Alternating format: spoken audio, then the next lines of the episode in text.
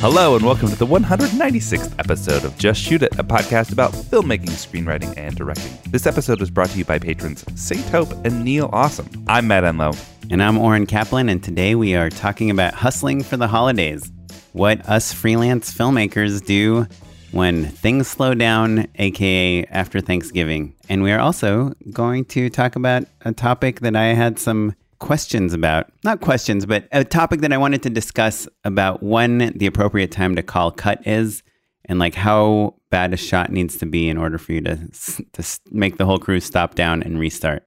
Mm, a meditation on maybe the most important Yeah. thing we do. Cut, calling action and cut. Yeah. Yeah. which is actually yeah we'll, we'll get to it i don't want to no spoilers but you know and we might get to a listener question we'll see anyhow let's dive into this december it's like kind of hard to make money I'm saying in December, you're either making money or you're already done, but that it's nigh impossible to make money, commercially speaking, especially in February and March, are pretty darn yeah hard. i don't i don't follow that logic but um i'll take your word for it I mean, dear listeners, but we'll check in with Oren in February. as Our Valentine's Day special. like, get I'll out of like, that hey, news come record a podcast real quick but but but I think that the point of our holiday hustle special episode is in talking about the ways in which you can plant seeds and generate um,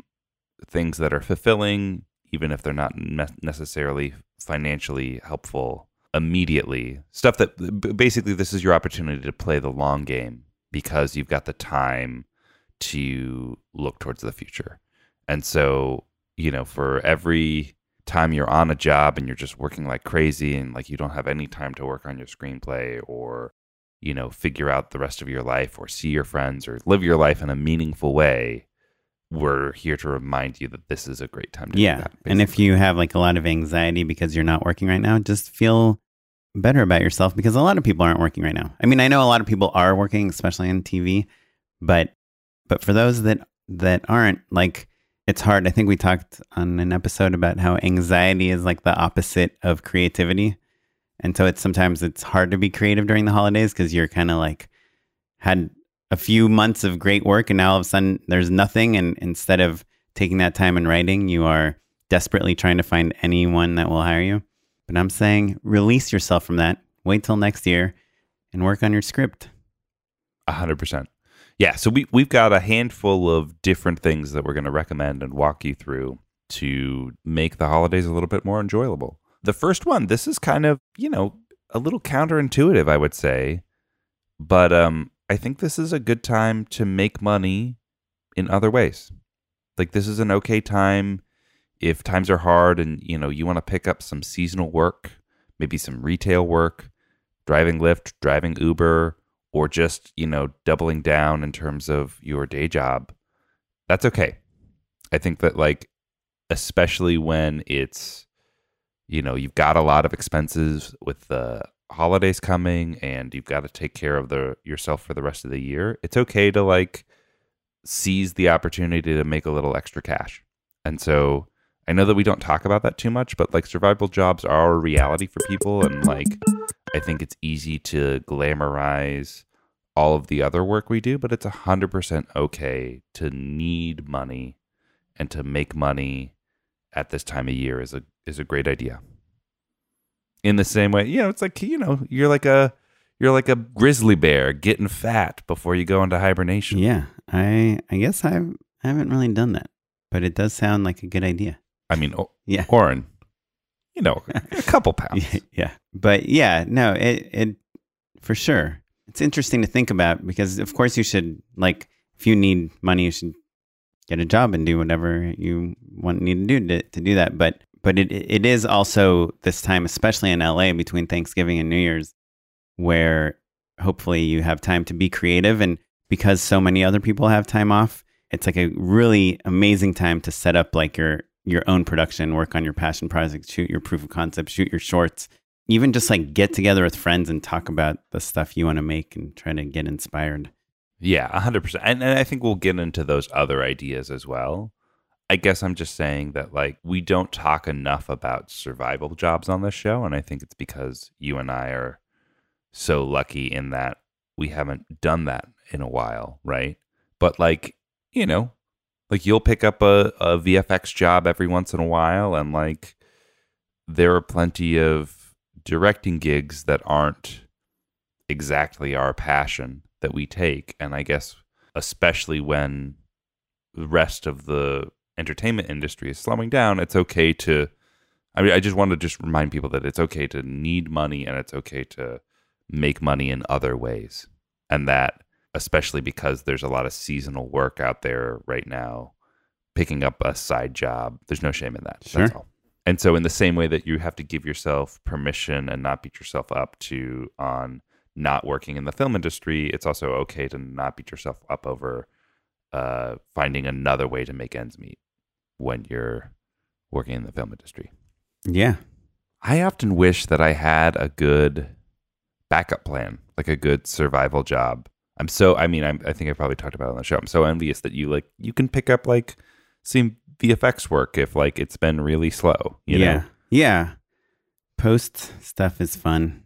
Yeah. It's fun and lucrative and not too far from your actual passion. Yeah. But it's know? like with anything, like the longer I don't do VFX things and post work, I kind of get unplugged from that community. So people don't really come to me as much for that stuff.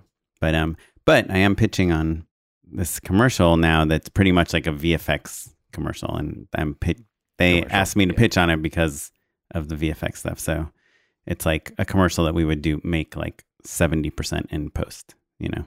But yeah, I guess like the other thing you can do, it's not on our list, but that's kind of related is like, it's like honing your other skills, like your non film making skills. hmm Sure. What I'm saying is that like a lot of times as we're kind of inundated in this film world and just like reading and talking and podcasting about like writing and shots and all this stuff, like we lose track of like hmm painting or music or kind of other things. And it's a good Refilling the well, I like to call it. Yeah. Yeah. Yeah. Go to a museum, hang out, go to the beach, think about life. Yeah. Okay. Enough with the pointless recommendations we're making. Let's move on to something a little more concrete.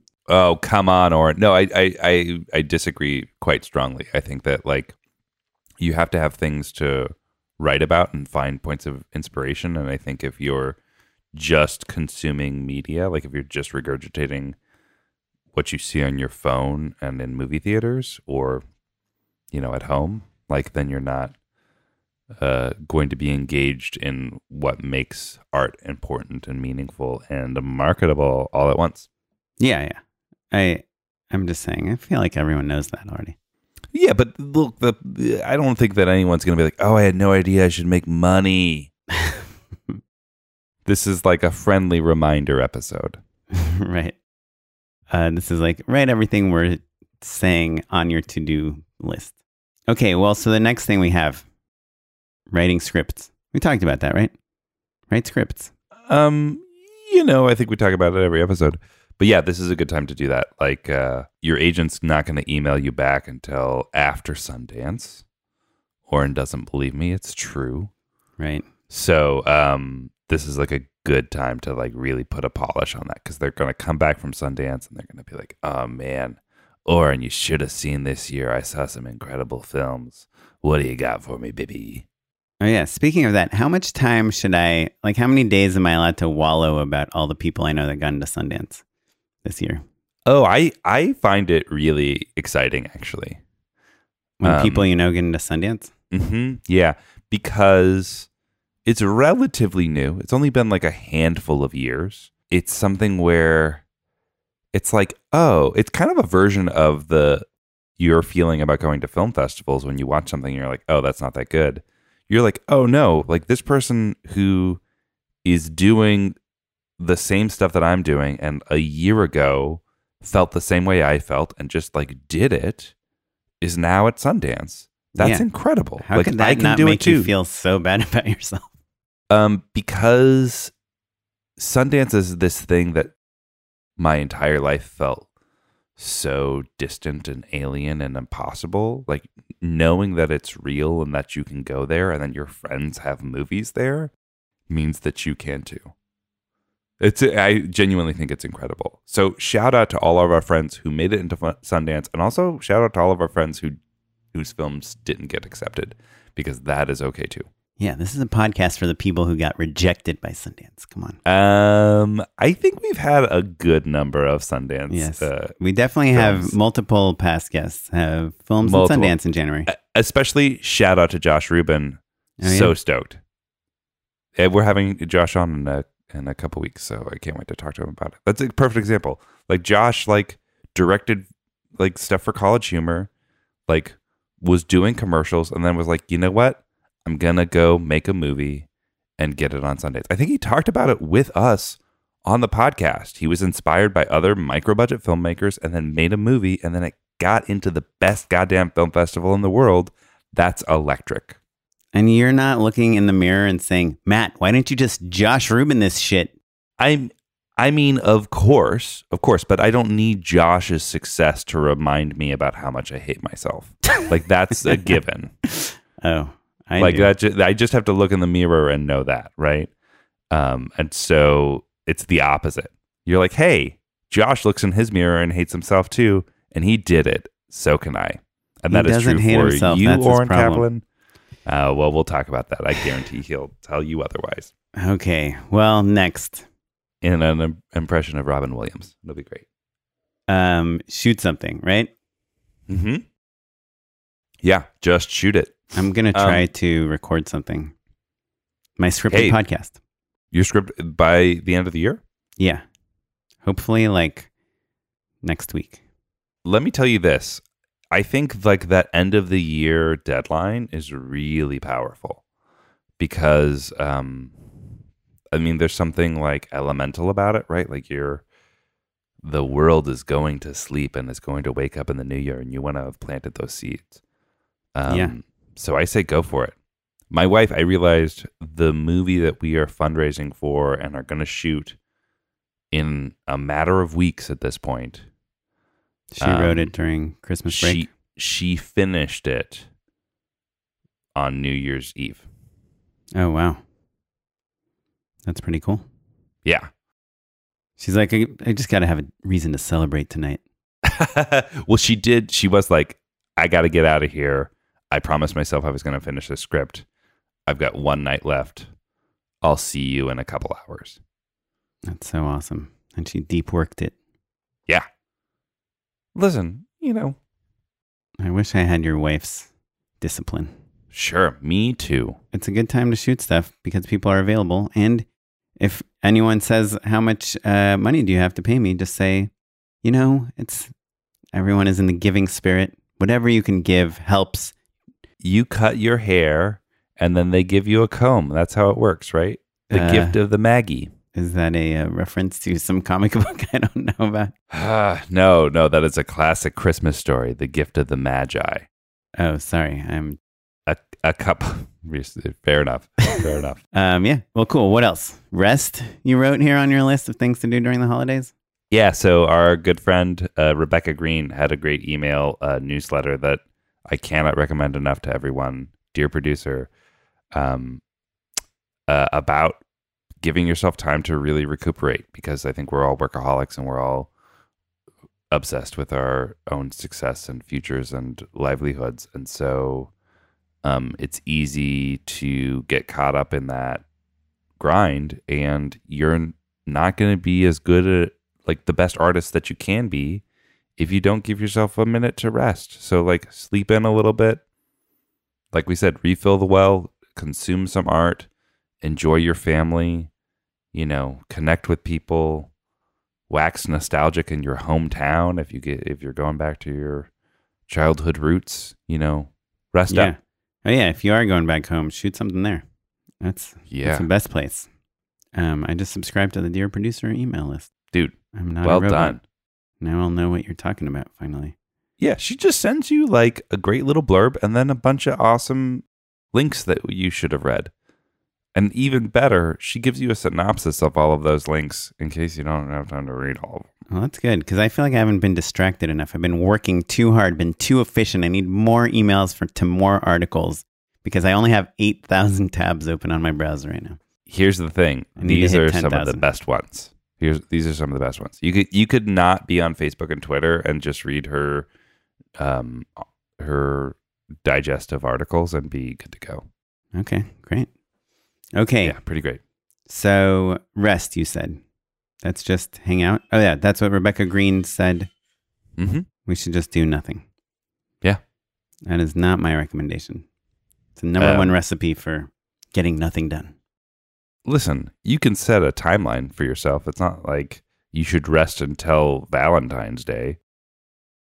Yeah. For me, it's like you look at how much money you made this year compared to how much money you made last year. And uh, for every percent that you made more this year, you can take a day off. Mm-hmm. Mm-hmm. And for every percent you made less than last year, you have to work twice as hard for a day. Is that is that a strategy for actually making less money this year? no, it's a the next it's year? how you I- catch that up. sounds like it. it equalizes your years. I see. I see. So you just plateau is what you're saying. Um, okay, next on the list is something I put, which is re- reconnect with old colleagues. I love this one. Um, and that's something so, you know, when things are slow, I do occasionally go to Facebook and Instagram and see what people are saying. And uh, last week, someone we know uh, posted something on Facebook. They were looking for a contact at Disney that knew a certain thing and did a certain thing. And it happened to be something that I had just done. So I was like, hey, um, I know someone like this. And the person that we both know that I saw on Facebook, they own this big successful uh, video company. And so they were like, oh, Oren, nice to hear from you. Let's grab lunch. I want to talk to you about some other things too. And uh, thanks for making the connection to this Disney person. And I made the connection to that Disney person and also said, you know, happy holidays and hope you're doing well. And Yeah. she wrote back Had- to me had- also and said, "Oh, great to hear from you. We had a great time working with you, and like I have this new project coming up in January. I'd love for you to like come and pitch on it." So, literally responding to this one Facebook message now l- led to two different opportunities. You know, I mean, who knows what will And- happen with them? But and I bet, frankly, two nice lunches. I've been doing a lot of that myself, but I think it's kind of in the air because things are slowing down. And so, like, people make the time to do it a little bit more. yeah, And it's wonderful. It's like genuinely, it's good to be reminded that, like, the people that you connected with from, you know, a couple years ago or even six months ago, they're all working and grinding and trying to make it happen just like you. yeah. Have you noticed the traffic is different now than it was like a month ago?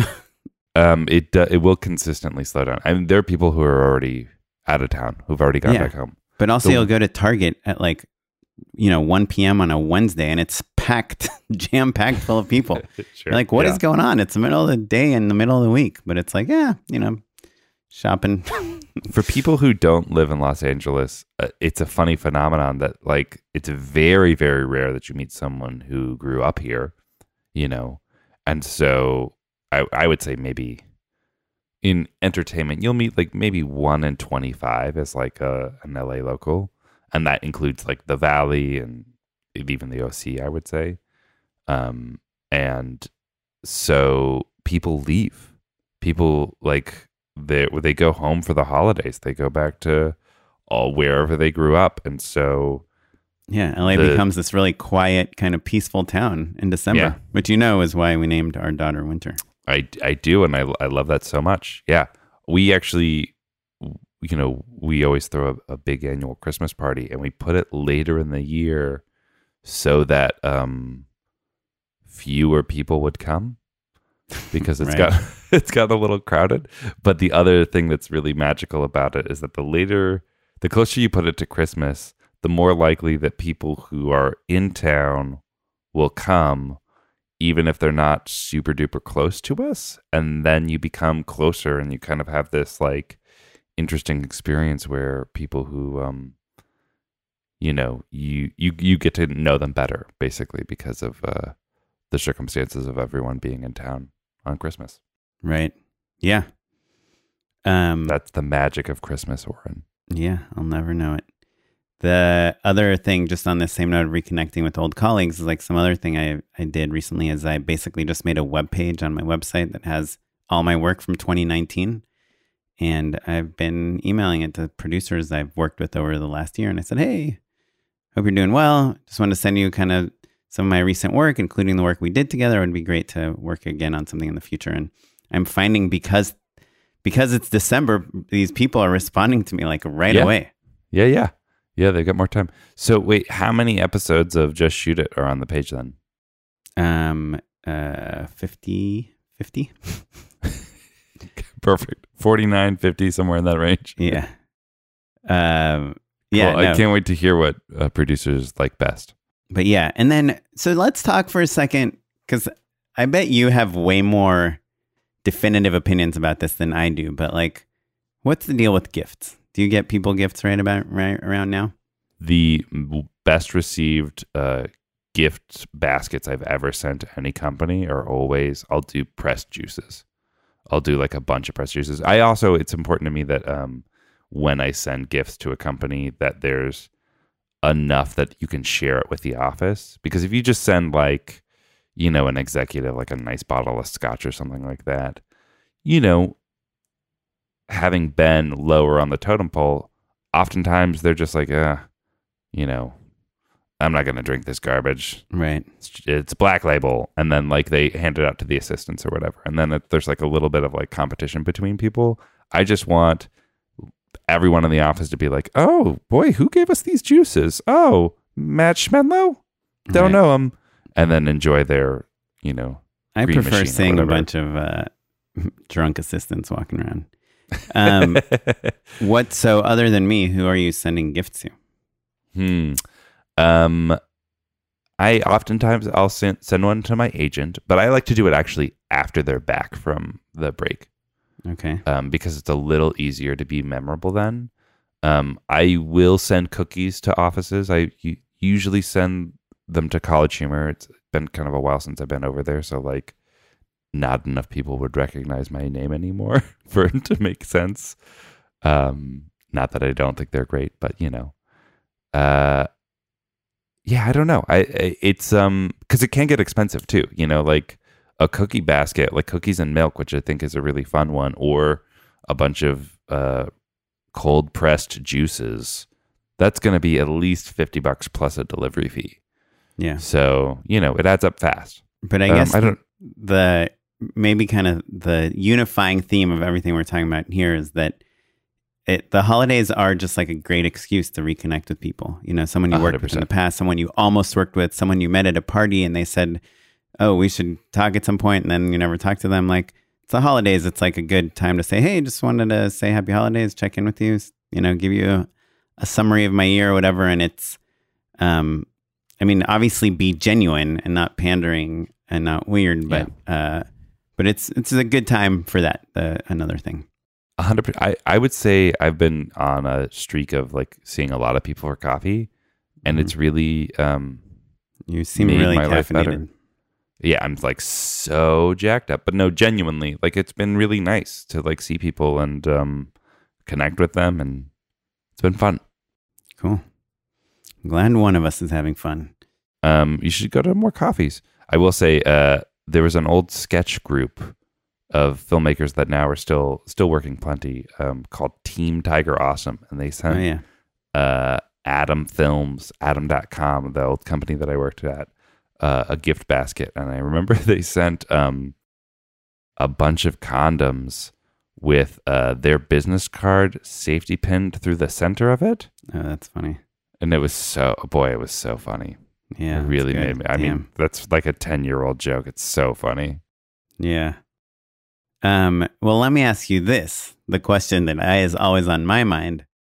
Do you think not sending a gift, like you don't send your manager or your lawyer or like a producer or a company work with a gift, do you think that is a negative thing? Like, is sending the gift just kind of saying like, "Hey, I appreciate our relationship and I want I'm showing it to you by sending you a gift and wishing you happy holidays," or is it a mandatory thing in Hollywood to send gifts? I think that um, places like uh, like uh, law, law offices and agencies they get sent so much stuff that I think it's pretty easy to not be noticed. You know, like there's just the conference room is just filled with gift baskets, and so like there's so many people sending so many different things that they kind of just are like, you know, every agent is like, oh my god, I'm getting fat. I gotta put this gift basket in the conference room and let the, you know, interns we barely pay, you know, get to eat the shortbread cookies that some that Enlow delivered or whatever. So like, I think that you, they're they don't hold it against you, but if like you're thoughtful and smart and like send something good, you know, who doesn't like receiving a gift that is nice, you know? Yeah. Uh, that's why that's why I like to do it uh, in the new year.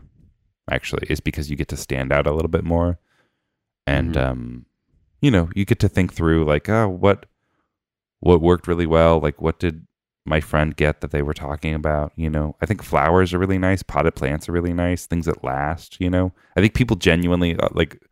Uh, Hollywood is in surprise, surprise, an image conscious town. So like, if people know that they're going to be eating and drinking more than normal, like they kind of don't want a bunch of sweets.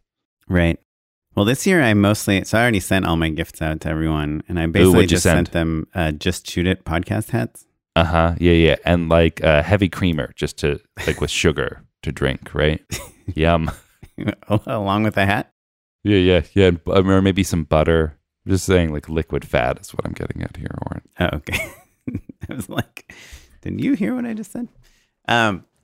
Uh. Anyway, okay. Let's move on to our final thing that you put on this list.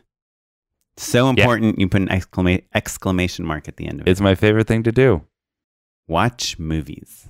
Yeah, So Yeah, you don't think people should watch TV at this time of year? I think you can certainly if you want to watch some TV, you can. But I think that the um, wonderful thing about this time of year is that there are finally good movies to go see in the movie theater. Frankly, like I've been The doing pretty infamous well. awards season. Award season, yeah, exactly, and and also finally this year more than any year in, in previous memory, there are finally tons of great movies to see.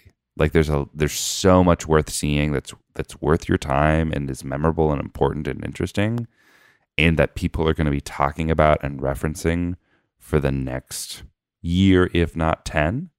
You know that like it's time to catch up on the farewell if you didn't catch it or like the irishman or parasite if you haven't seen if you haven't seen parasite you're going to look like an asshole in a meeting in the next six months Yeah. because some some young executive is going to be like oh man i love that so much it kind of reminds me of that moment in parasite when you realize oh my god this happened blah blah blah blah And then And you you'll just have to kind of- look like a sphincter. you'll just have to like your eyes will glaze over and you'll be like yeah yeah sort of like that or like um this other movie that i have seen Yeah. I saw an excellent movie last night. oh what'd you see 1917. Oh Sam Mendes. Fuck yeah. Wait, Have did you see an advanced screening? It's not released yet. No, screener. Oh, gotcha. Yeah, I will look. So that's the other thing is that the these movies are floating around Hollywood. So like if you have a friend who's in uh Screen Actors Guild, PGA, they get all the best screeners. Uh, you'll be shocked DGA, what? by how amazing the selection is in the Costume Designers Guild. Oh, interesting. Sure. Yeah. Yeah. Uh, that's might or might not be where, where I got Sure, sure, the sure. screener from. Um, Um and I have some really good ones in the queue. are you disappointed that you didn't See that in the theater? it, see it on the big screen? Yeah. No, because I really enjoyed it. I mean, I watched it in my living room. It's it. I think you people would love it in the on the big screen. And what I my favorite part about it is I think it's a movie you could watch with like your grandpa and your nephew and your Yeah. niece and your sister. You know, and um, they everyone would love it. It's uh, I just it's just really simple. Uh, and so I, of course, I mean, you can't if you're a filmmaker, you cannot watch that movie without immediately watching the behind the scenes featurette because I don't know if our listeners know about this movie, but it's from Sam Mendes, the same guy that did American Beauty and Revolutionary Road and all these amazing films. Um, but it's a World War One film, and it's all done in one continuous shot. It's like a you know two uh, an hour and a half movie or something. Yeah. Um, and it just follows these two characters through World War One, and uh, I in the behind the scenes featurette, Sam Mendes was talking about how he just was trying to find his next movie and he would get scripts and he would read books and he just couldn't find his next movie. And it just, I like hearing that because it makes me feel good about myself because I'm always like trying to figure out what my next project is, you know, big project is. And to see someone that's like, you know, one of the top uh, directors, Sure. actors in the world not being able to find a, pro- a project he can get excited about um, is refreshing. And so I guess his like producing partner was like, "Hey, why don't you just write a movie?" And he's like, I, "I'm not a writer. I'm a director. I don't write." And she's like, "You don't have anything to write about?" It's like, "Well, my grandpa used to tell stories about World War One. I. guess it can be kind of interesting." And he just found. You can tell it's like a director's movie because the premise that he came up with is it's like fiction takes place during World War One, but it's really simple. Um, but it's done in just this really cool way, and it's emotional, and it's the choreo, uh, the, the the cinematography and the choreography. But uh, for sure, Roger Deakins, I think, will win the Oscar for this, or at least be close to winning it. Um, and the whole movie is like barely lit at all because they're just running around just shooting running around. su- Yeah. insanely long takes. So anyway, 1917. But yeah, so many good movies. I can't wait to see Jojo Rabbit is on my list. Um, Yeah. and I'm gonna watch Ford versus Ferrari, which is another movie I think that like an entire family w- would enjoy together. Yeah, I, I saw that at one actually, and it. I think in a, a weaker year, I think people would be talking about it more. It's definitely worth worth watching. There's a few scenes that are genuinely great, and I think the performances are really interesting. But yeah, like like having these conversations is, you know, so fun. So why not go see some movies? Yeah. Um. Yeah. Well, cool. So hopefully you're set for the holidays. yeah, Um, so maybe let's move on to our next topic uh, when to call cut. And so I'll tell you why. before we do that but Oh, yeah. before we move into our next ti- yeah so i think that's great um, i think we've we've solved everyone's uh, listless holiday anxiety and they get to enjoy their family and their friends and their art a little bit more and let's move on to our next Before topic. we get into our next topic, I just wanted to remind people that we have a Patreon page, patreon.com slash just shoot it pod. It's actually been really popular. We need to we need to en- engage with our patrons more, I feel like, because they're so Yeah. awesome. yeah and- we I, we've been really fortunate uh, with a, a growing community of people who are supporting the show and we do want to figure out a good way to get back maybe um, I feel like we get hit up for notes on reels and short films all the time. Maybe that's a thing worth doing. Yeah. If you're a patron, you want some notes or feedback or anything, uh, then let us know. You can even, even if you want, you can email us your script or your short and then email us separately and tell us, hey, we don't really care what your opinion is, but we want you to say it's really good so we can show it to somebody else that said Sure. it's not good. And we want to tell them, like, hey, these I'm podcast hosts think it's good, so it must Happy be good. to do that. yeah, Happy we will lie, whatever you want, Yeah. um, for $1 a month. yeah, nothing super long, or just we won't have time to get to it. But uh, but shorts, short scripts, reels. That's a perfect, Yeah. uh, perfect runtime for our attention span. And, and if you have sent us some and we haven't responded to you yet, we apologize, but we will. Uh, but I will do want to remind people if you pledge ten dollars a month, even if it's just for one month, we will mail you a hat. But I feel like I must say this because I've run into quite a lot of gymnastics issues and customs things at the post office. Uh, we will mail you the hat uh, at our expense if you live in the United States. Uh, if you live in a different country, we might need to figure out the postage a little bit with you first, just because I have routinely spent like thirty dollars mailing a, a ten dollar hat and five dollars worth of packaging for someone who uh, has pledged ten dollars and then their credit card doesn't go through. So uh, the net net profit of negative forty dollars. Listen, Oren, if you thought podcasting was a money making prospect, yeah. Uh, you're a real chump. Okay. Anyway, patreon.com slash just shoot a pod. We really appreciate it. Uh, check it out. And back to our show. So, this next thing I wanted to talk to you about, Matt, is when to call cut. As a director, you know, we teased this at the beginning of the episode. A lot of people think of our jobs as saying action and cut. And I think one of the things that people learn early on in their directing career is that they shouldn't say cut too fast uh, at the end of Mhm. a take because you you always want tails. There's no harm in having extra stuff at the end of your take, but there is harm in not having enough of a tail end to your take. So saying cut late, I think is something that, that most people do.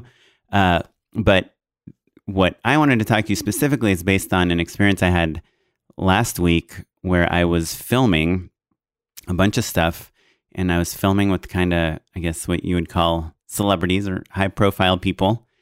Um, and we had them for a very limited amount of time and they were film professionals.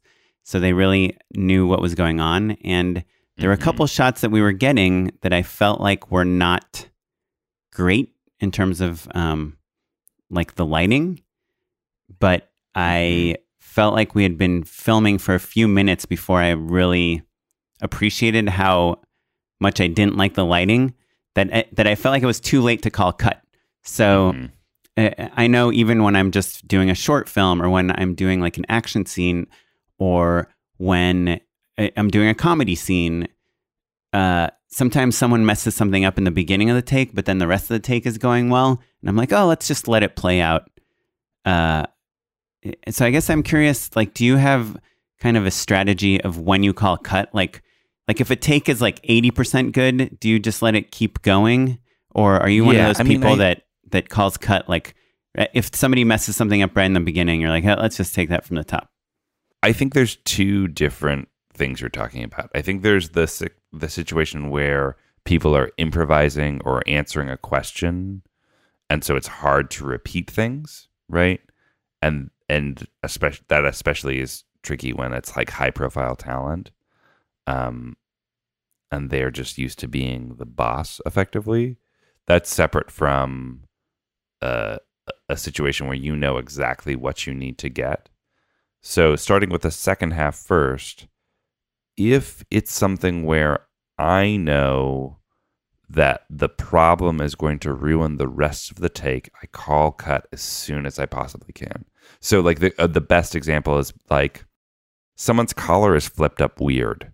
You know Mhm. what I mean? And like you're worried that like oh this actor is really like putting their heart and soul into things and they're getting going and they're they're building momentum and you're like uh should I let them keep going or whatever if they're yeah. What if you're collar's flipped eighty up- percent into the take and then you notice their collar is flipped up weird?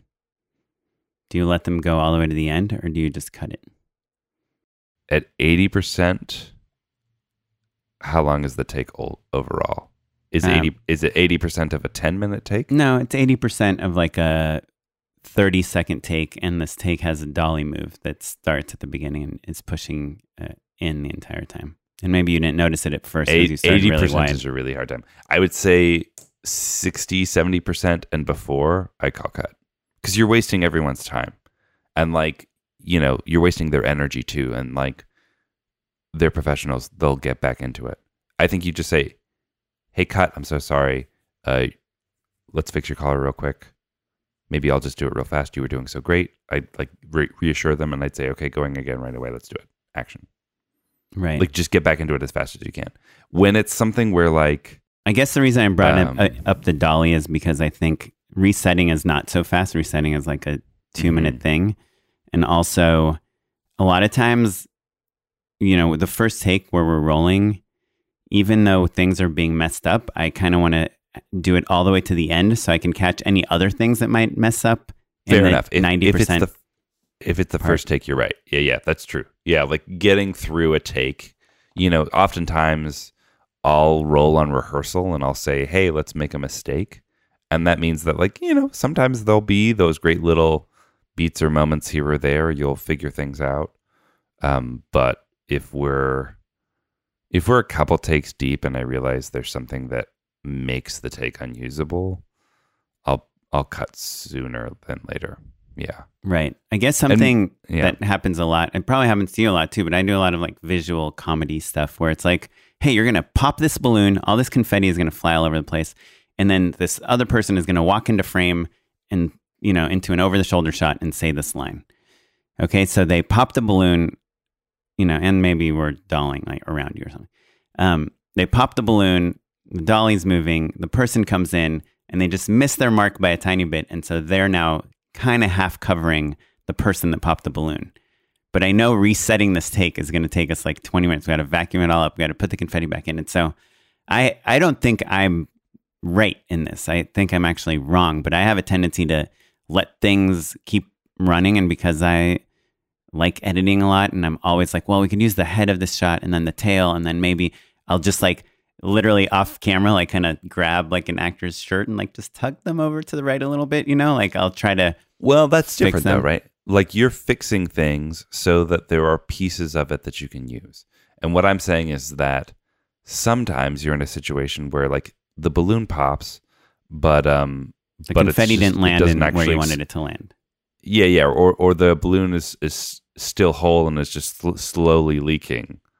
right. The the shot's ruined, right? So call cut and fix it. Or Right. and you know, the hard thing also is that like sometimes an actor won't be aware of what's causing the problem. Like they're they're stacking and and they they're blocking the person, right? Mhm. So like you keep doing it and you're like, ah, I'm so sorry. Keep t- take a step back, take a step back. But still mentally they know that they've like done full takes a couple times. So it feels like they've done it already, right. even though none of those shots are actually usable. Is another thing that you're sort of battling. Yeah. Have you ever been at the monitor and you're doing like kind of a longer take? It's like a comedy scene and there's like two pages of dialogue and people are talking to each other and moving around and some blocking and the camera's moving. And your script supervisor or someone, some producer or some PA that just walked in um, to the room is pointing at the monitor like very violently at something. And you're like, what? You're trying to pay attention to the scene. You're like, what are you pointing at? Like, what are you pointing yeah, at? what's wrong with you? and What they're are you like, doing? there's yeah, a yeah. reflection in the glasses. You can see the light. And you're like, I, have been up. in that situation Yeah. so many times. And it's like, okay, there is a reflection. I obviously didn't notice it because you're pointing it out to me. Now I'm not paying attention to the actors.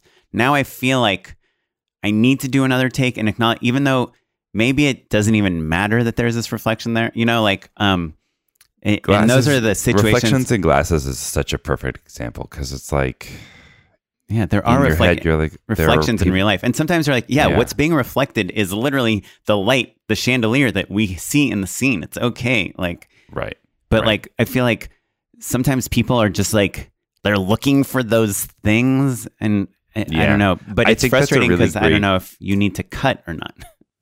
Yeah, I, that's a really great example because I I have a, a problem in that I am only I'm I'm looking at the the emotion and the performance and everything else falls away. And so I'm the kind of guy who's like calling cut and I'm like we did it. That was great. Yeah, moving on. And, then, they're like, and then your um, script supervisor's like um there was a giant piece of spinach in her teeth the whole time. You can't use that Yeah. and I didn't see it And I'm like, we'll because I'm it. Like, we'll remove it in Yeah. post.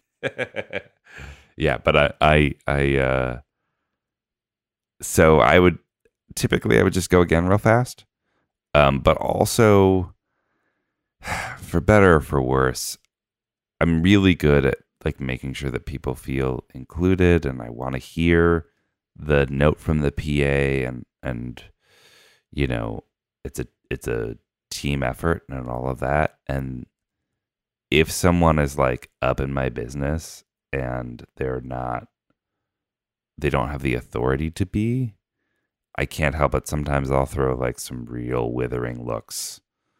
And so like if a pa was like pointing at the monitor to be like oh there's a reflection there's a reflection there's a reflection my stink face like my like backup face or like silent like single finger batting them away Right. is um Is enough. unfortunately brutal. Yeah. Yeah, yeah, yeah. Right. And I guess to me, it's like if it's a reflection, something like that, that is not something I'm noticing, just wait till the end of the take to tell me about it. Hey, by the way, there was a Mhm. reflection here. I don't know if you care about it or not.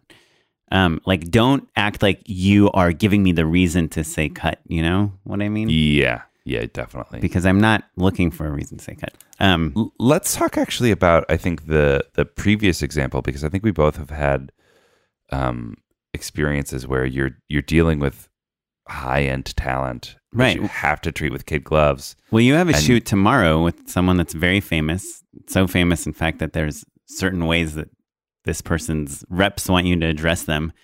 Uh, what if you're doing a take and you're 20 seconds in and and you want to adjust something like is your person tomorrow your talent tomorrow someone that you feel comfortable like saying like hey let's uh let's pause that a, uh, for a second just in the middle of a take like can you take two steps to your left sorry that there's a, a like a weird light in your face i think i would probably let this performer finish up and I'd be like, hey, that's so great. I think we got it this way.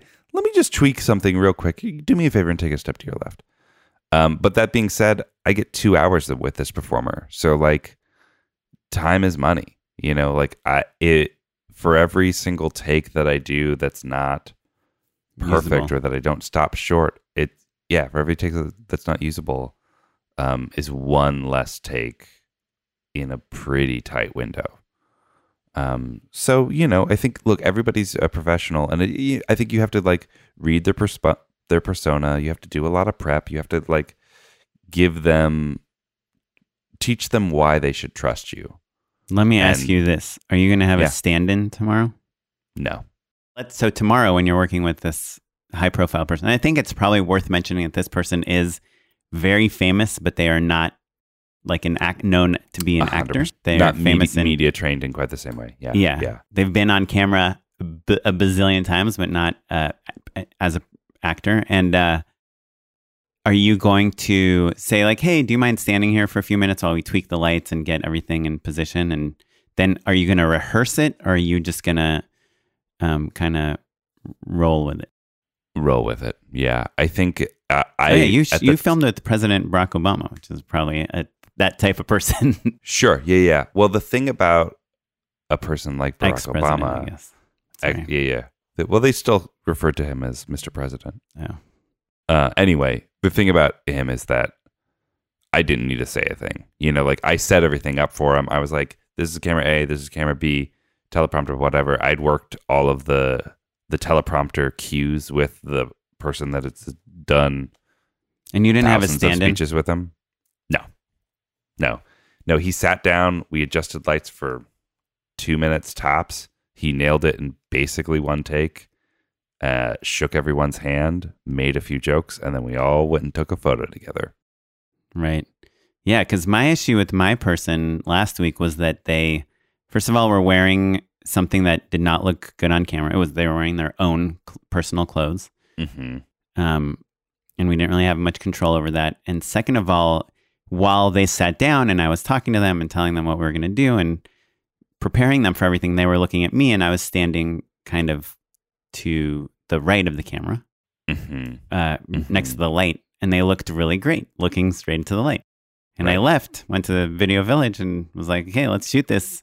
Let's roll. And it was, um, you know, a, a long conversation. It was like, we rolled for like 30 minutes. So uh, they, and this is this is Q and A style, right? So they don't have lines. It's not yeah. like, "Hey, can we go ahead and take that one again?" It's right. a lot harder. Yeah, yeah. It's not like a teleprompter. They're saying it's kind of like interviewing them in a way. Uh, so then when I was at the monitor, I noticed, hey, when they were looking at me, they looked great, but now that they are not looking where I was standing, they're looking in a totally different direction.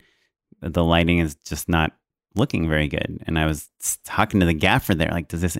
The gaffer was trying to convince me that because we're shooting in a log, like, and this looks really dark, we'll be able to brighten it. But, you know, I, I understand enough about that stuff where I know, I know we could do it, but I, I didn't, I couldn't figure out if it was bad enough for us to stop filming and lose all the stuff that we had shot up until then. You know what I mean? Yeah. And I look, we've talked about this a little bit. I think it's a really hard thing for you Oren Kaplan because I know that your standards and your ability to articulate those standards and also your experience in how you lo- one loses control of the image chain in post all dictates the fact that things weren't up to exactly what you wanted but also i don't think that your ever average producer or executive would be able to articulate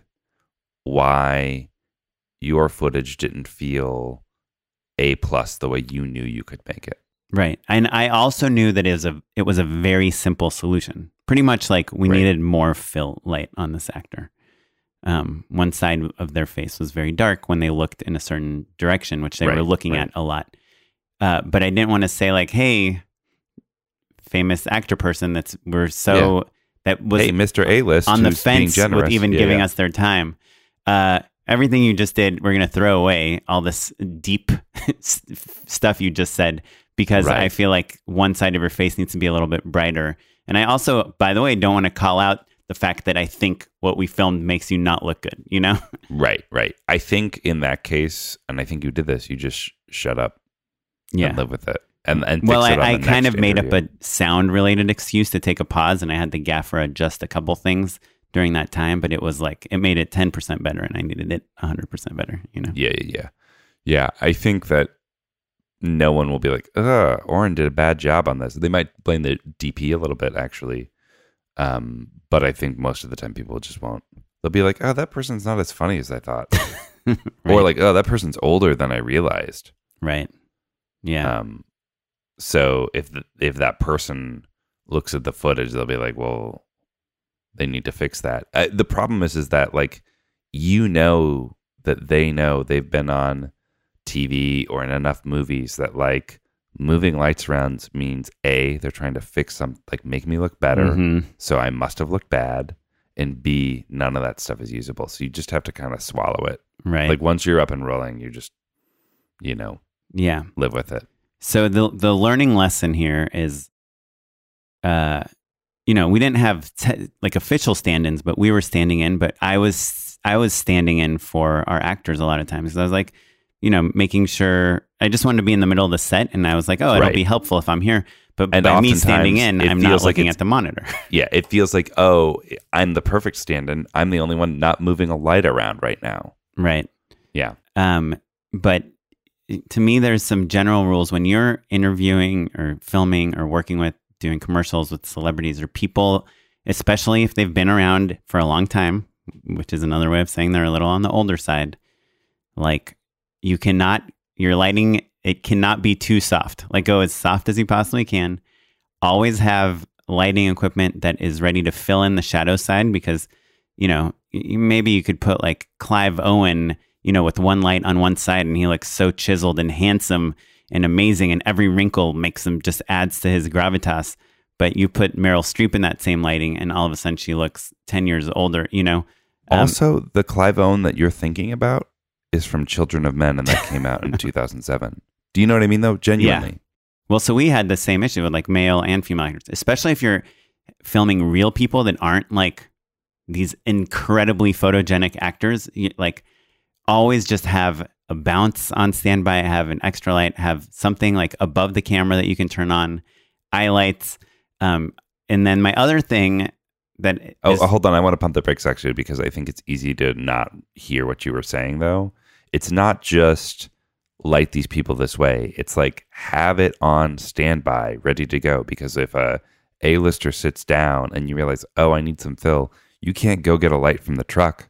Right. Yeah. If It's you have got- you- Beyonce you have sitting there and you have her for 10 minutes, you're not going to be like, yeah, setting you up turn on C stand. you turn the light on sandbags. and you dial it in on that dimmer and the sound guy's mad at you for using a dimmer and that's fine Yeah. Oh, can I tell you some other funny thing? I never tell you about this. So we're we're shooting like one of our first people that is not quite as famous as the as the later people. And we're looking up into the rafters of the soundstage and we notice there's like a plank above our actor's head with a bucket on it. And we're like, what is going on? Like the gaffer actually pointed it. He's like, that looks like a vaudevillian like prank. sure? What's Yeah, gonna yeah, yeah. happen? Someone like steps somewhere and like this bucket falls on the actor's head. It's like, oh my goodness, that's crazy. So yeah When that actor's buster done- keaton is yeah, enacting its revenge the gaffer goes up into the rafters and he takes the bucket away. Then, of course, an hour later, starts raining. We have our next actor there, No. um, a uh, uh, who's more famous and more known, and you you know. Um, and all of a sudden, he's like, "Whoa, did you see that?" And We're like, "No, we didn't see anything." It's like, "Oh, I, I thought some a water drop fell on me." Anyway, the entire interview, water drop, and the actor after him, and we're like, "Oh my god, we're so sorry." He's like, oh, "It's okay, it's okay. I'm just gonna like, if I make a weird face, that's why I'm doing it." because it's just a wa- water bead of water hit me, and I was like, well, the next actor is um is a very, I'm just gonna say it, it's, it's John Malkovich is the person after you. And I was like, do you think John Malkovich is gonna mind if this water drops on him? And he's like, uh, I would fix this before John Malkovich. um, anyway, so then we built like a little grip thing that would just in case the water fell down, it would you know Mhm. hit this thing instead of John Yeah, yeah, Malkovich. a little, but a uh, little water slide. but um, Oh man, that's so but funny. all those things when you are you know, and it's not just when you have famous people. Sometimes you're working with kids. It's the same thing. You're working with Mhm. with animals. You're working Mhm. with babies. You're working with. Uh, you have to shoot the scene, but the train is. You're waiting for the train to come past in the background. Basically, bird or an anyone whose time is precious, Yeah, right? Um, so, like whether that's their attention span or their availability or their um, good graces, you know, you have to just be dialed in and ready for them. Yeah. So anyway, I know it's kind of we've drifted off from the when to call cut uh, conversation, but uh, I guess it, it kind of is still related in the fact that as directors, we don't want to call cut for a technical reason hmm because we know that every time you call cut, it's going to take like five minutes to reset the shot, and, and you're wasting time. And people are every time you do another take, people are counting it against you, the director. I, I think there's also another time that's interesting that maybe I have a little bit more recent experience with than you, and that's in the soft scripted space Mhm. where you have talent that's not media trained and they're in the middle of an emotional moment of a, of a catharsis, right? Right. Maybe there's a surprise involved. Yeah. And I remember very distinctly early on in, in a big job, I um I'd had a lot of fights with a producer about um needing more gear. And they were like, no, we're keeping a low profile. We don't have the money, blah, blah, blah. And we had waited for the light to get especially good. And we were going to do a surprise. The whole episode was like leading up to this moment where uh, this woman was um, is getting proposed going to meet her, her, her, her long lost family for the first Oh, time. okay. Different. She shoot, didn't yeah. know she she didn't know that she had a brother and a sister and a, a nephew and all these people, and she just kind of found out about them and they didn't have enough money to to meet, and I've got them behind a curtain. Right, they're not media trained either. They're so excited. They've just come to Los Angeles for the first time. I've got like a PA on a walkie, and I realize that the sun is just slowly creeping up my main subject and basically from her neck down she's in shadow and from her neck up she's in full, Full sun. gold golden sunlight and everyone's like like i'm just hoping that no one makes a peep do you know what i mean like Mhm. they're effectively in the same room there's a curtain behind them Right. and my host is doing such a good job of just like keeping her engaged that she's only paying attention to her mm-hmm. and um, I almost got fired for that shot. Like they still bring it up to me every time I work with them. Oh, Just because you didn't cut. I didn't cut. Yeah, I didn't cut. I made the decision to keep the emotion going, and it's a beautiful moment, you know. Mm-hmm. Um, but uh, but yeah, I got I got in a lot of trouble. Yeah. No, it's hard. I I totally relate. I did I did a thing. I'm pretty sure for the same producers, and I also was in a situation that was getting hairy, and I didn't want to yell because it was real people talking to each other, and I was just kind of waiting to see if it would work itself out, and so I never stopped it. I never went as a director and inserted myself because I thought this it, we were we were experiencing the story on camera, and I regretted not doing not stepping in and, and kind of re re changing the situation. But um but yeah, no that that I is- actually I have a I have a similar I have the reverse story that I'll tell real quick. So uh l- earlier this year actually, so it's January, things are nice and slow for everyone and m- my DP brings in um his favorite team, like his A-list team. He was like I can't believe they said yes, but um they were free and like they liked me and so here we are and uh, we were shooting sunrise for sunset. So the sun is going up and Okay. slowly we're losing all we're, we're gaining light basically. Right. and we realize we're, we're just we're on a close up and and like we have like a flag telescoped all the way up you know to its full height. And then i think they even had an extension arm. It's like 25 30 feet up in the air. And you just you can see the sun slowly creeping up and like hitting my actor's face. And i was like i need one more take. And one of the dudes is like i got you and he and the key grip are on walkie and he just lifts up the c stand and Right. just holds it like like i said 30 feet up in the Right. air and they like just like slowly like ease it in and out just key, like keying it in as it's going and i like i'll never forget that moment i went over and shook his hand the Yeah. minute we called cut it was It's the best true Hollywood. yeah The Hollywood.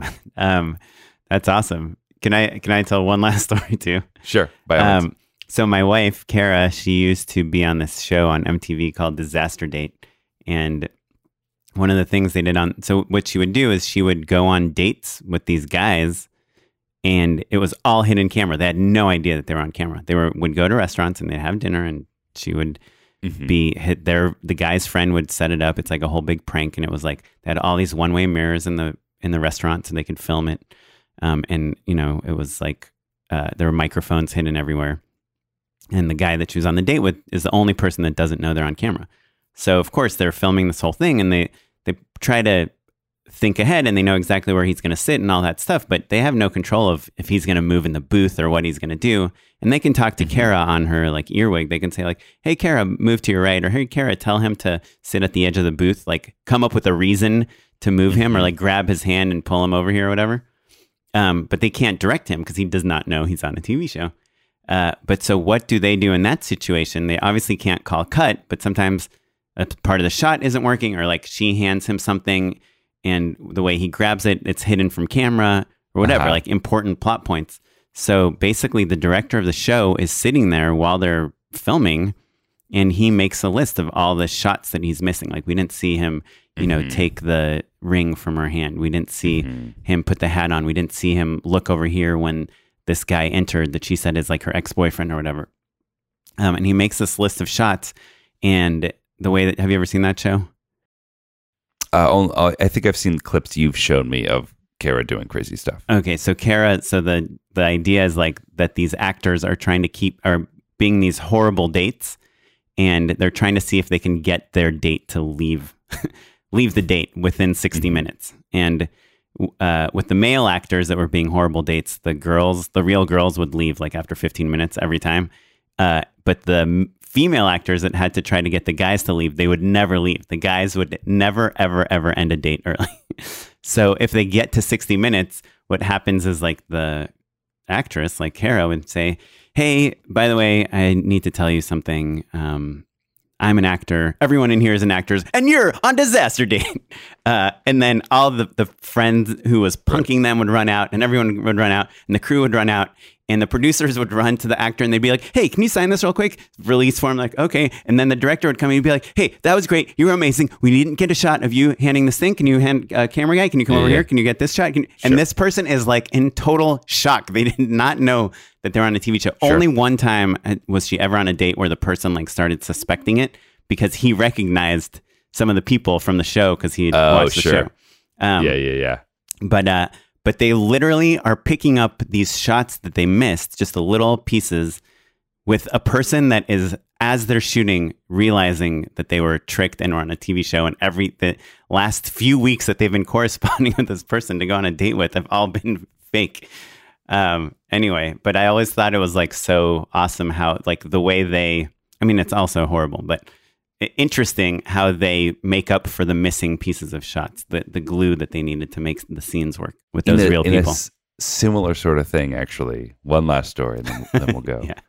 I've done a number of surprise proposals, and uh, stop me if I've told this story on the show or to you already. Um, so you always want to get the authentic uh, reactions of the couple and everything, and just all the the pure emotion, right? So most of the time when I'm doing that, you know, we got a finite number of cameras, and so basically, you're pointing everything is more or less a close up on the people who are about to get engaged. Um, and then my plan is always okay, like, okay, do it. And then you come on out and you you say, like, that was so incredible. What if we did it again? And then you have them walk through the the motions basically for your big wides. And it's like something where you're never really worried about getting the authentic Performance. uh, pieces. It's the performance. You just want the geography of everything. and I bet you and they're I- probably still so emotional at that point that I- they probably are giving good performances. They're even better. That's what's so incredible because the first time around, you're like, They're like in You know, shock, right? they're in this shock. They're like, what's my husband doing in this flash mob? Or my boyfriend doing in this flash mob? Wait, my parents are here? What? And then by the time they've proposed, then finally the emotion hits. And then they relive it five minutes later. They they are more present and more potent. I half the time I'm like I catch a glimpse of them and I'm like shouting into the walkie like somebody get me a close up of that face because you realize that everyone is crying even more. I you know Right. you don't want to do it too It's the much. same experience minus the shock minus the confusion or the yeah. confusion. Yeah. Yeah, Oh, wow. and it's really it's a really kind of incredible strange experience and then like you end up doing it a couple more times, you know? Like you're like, "Well, wow, this is great. We're just getting better." Um That's really and they smart. kind of It's a good they tip. really like it too, you know what I mean? Like it's such a strange they- they're just constantly caught up in the emotion of it. And it's really yeah. the experience of doing a surprise proposal is already quite emotional you know like you Mhm. have gotten to know and like these people through interviews and all this stuff and um, you know you meet their parents and like you're keeping this big secret from them to then relive it with them multiple times and also like i have the headset where i can hear all of the people talking so like Right. i can hear what they're saying to their father like after they propose and stuff it's very interesting Yeah. yeah When- yeah i feel a little weird about it sometimes Yeah, I can understand. When I used to work on Fear Factor, we would like be like, "Okay, can you just eat that tarantula one more time? No, one more time. We got another tarantula Yeah. right here. Eat and that." then they realize, oh, I'm actually eating a giant bug. This is so strange. yeah, like and it tastes even better the fifth time. You know what's Uh, funny is for a second I was like, how did I not know you worked on Fear Factor? Yeah, I'm I'm fibbing. You're a scare tactics guy. I get it. Yeah. Um, okay. Well, it's been great chatting. If you have your own thoughts about when to call cut, we would love to hear them. Uh, and any interesting stories about calling cut, because it's you know it's one of our jobs is Yeah. to call cut, and I've I've been on both sides of calling it too early and not calling it early enough, um, and people are looking at the director to kind of be the litmus test of Mhm. are we getting the right thing and can we move on? And so You also don't want to leave an actor hanging. Sometimes you'll just like let them keep going and let them see what see what they'll do, and they'll be like, "Well, can we cut? Like, I'm out of lines." yeah, You the know? worst is kids because they'll always like they'll be done with their dialogue and then they'll just like look right at the camera, like Look right at good? the camera, or Yeah, like yeah. right at you. Yeah, yeah. I will move my monitor to be closer to where their eye line is meant to be. Like I'll get behind the person they're Like- talking to. the person they're talking to or, or off to the side a little bit so that they don't ruin it quite so much. And that happens for people of all ages, frankly. Yeah, all all sorts of dumb kids in this industry. Um. Well, cool. Should we uh do some unpaid endorsements? Unpaid endorsements. Oren, what you got? Okay, so you know, I don't know what's wrong with me. Part of my procrastination is was over Thanksgiving, was Black Friday shopping. I've got a really good deal on these Sony noise canceling headphones that I'd read a lot of great reviews on. Um, but what I've found with do you have noise canceling headphones? No, man. I love uh what are the ones that we use? Hold on. The, we have the Sony like the studio The ones. the MDR seven five oh sixes. Yeah, so these are great studio love headphones. Studio headphones. I think the audio quality is like really uh, honest or whatever. It's like what the Mhm. audio signal is is what you hear. There's no bass boost. There's none of that stuff. Um, it's they're full, but you know the ones I got are kind of like more like the Bose Beats uh, type of Mhm. headphones. Uh, but they're Bluetooth, which is awesome because They're liars, is that what you're saying? they try to make the audio sound they, they sweeten the audio i think a little bit um but I find that if I put them in noise canceling mode and then I just put like Spotify on or some music, like focus music or whatever, uh, I'm, Oh, you're in the zone. I'm, yeah, even if I'm at home, even if my kid's here, my wife's here, my dogs are here, the mailman's here, the gardener's here Just forget here. about all those losers. Shut them out of your life. Yeah, I didn't think, I mean, I know it's kind of sounds obvious, but I didn't think I'd worn noise canceling headphones before. But I don't know. I found that like when I'm writing, if I like just put this music on, put these noise canceling headphones on, even if I'm at the Starbucks or whatever, I just, mm-hmm. it's like makes me 10 per, or like 30% more engaged with what I'm working on than not, than if I'm just Yeah. wearing regular headphones or oftentimes I don't wear headphones at all. And I'm just like hearing all sorts of interesting conversations Yeah, yeah, around me eavesdropping and stuff. but I'm not focusing on anything I should be focusing on. So I don't know. Well- the ones I got are um, the Sony WH 1000 XM threes, and they I don't know a lot of a lot of people say they're like the the best noise canceling headphones. They're kind of always up there with the Bose ones that people like too. So check them out. I really I really like them, and they're kind of big and bulky. And I was against carrying headphones with me to a coffee shop, but they're cool. Anyway, that's all I got. Um, well, I think you maybe convinced me. Maybe I'll check it out. My unpaid endorsement is uh, a Netflix series called The Movies That Made Us. I think it's by the same people who did The Toys That Made Us, which is kind of like a VH1 early aughts style documentary series. Mhm. Um, that's really just kind of like cheesy um, DVD extras on like films like Home Alone and Ghostbusters and Die Hard, and I love them. Dirty Um, Dancing. they're they're they're really cheesy and really broad, um, but like totally entertaining and mindless enough that you can kind of just put them on and you know pay seventy five percent attention to them and, and you Wait, know, so it's behind the scenes look at your footage, or is it?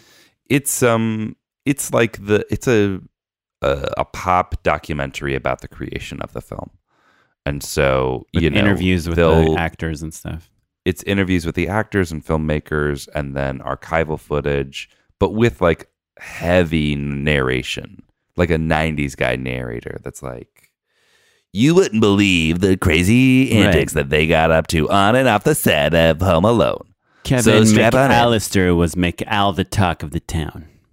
Yeah, yeah. It's like quite broad, but I still like it. Um, The so if you're not spending a bunch of money on uh, Blu-rays and uh, DVDs, and you miss the the special features of a of a film, you know, it's a nice little supplement. Yeah. By the way, I watched 1917 on DVD, standard def.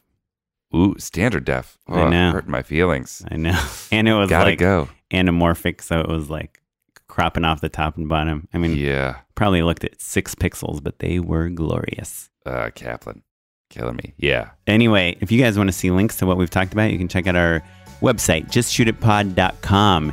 And you can email us, justshootitpod at gmail.com. We'd love to hear from you. You can leave us a voicemail, 16262 shoot 1. Again, it's 16262 shoot 1. We'd love to hear from you. Uh, we are at Just Shoot Pod across all social media. I personally am at O'Kaplan on Instagram. and I'm at Mr. Matt Enlow on Instagram and Twitter and Facebook and all the places. This episode was edited by Jonathan Luna. Our webmaster is Ewan Williams. Music was provided by the Free Music Archive and the artist Jahzzar, and our additional ad music was by MusicBed. Yeah. Thanks, everyone. Review us on iTunes if you're bored. Thank you. Or not, even if you're not bored. Just Even do if it. You're not bored. Thanks, everyone. Bye. Bye.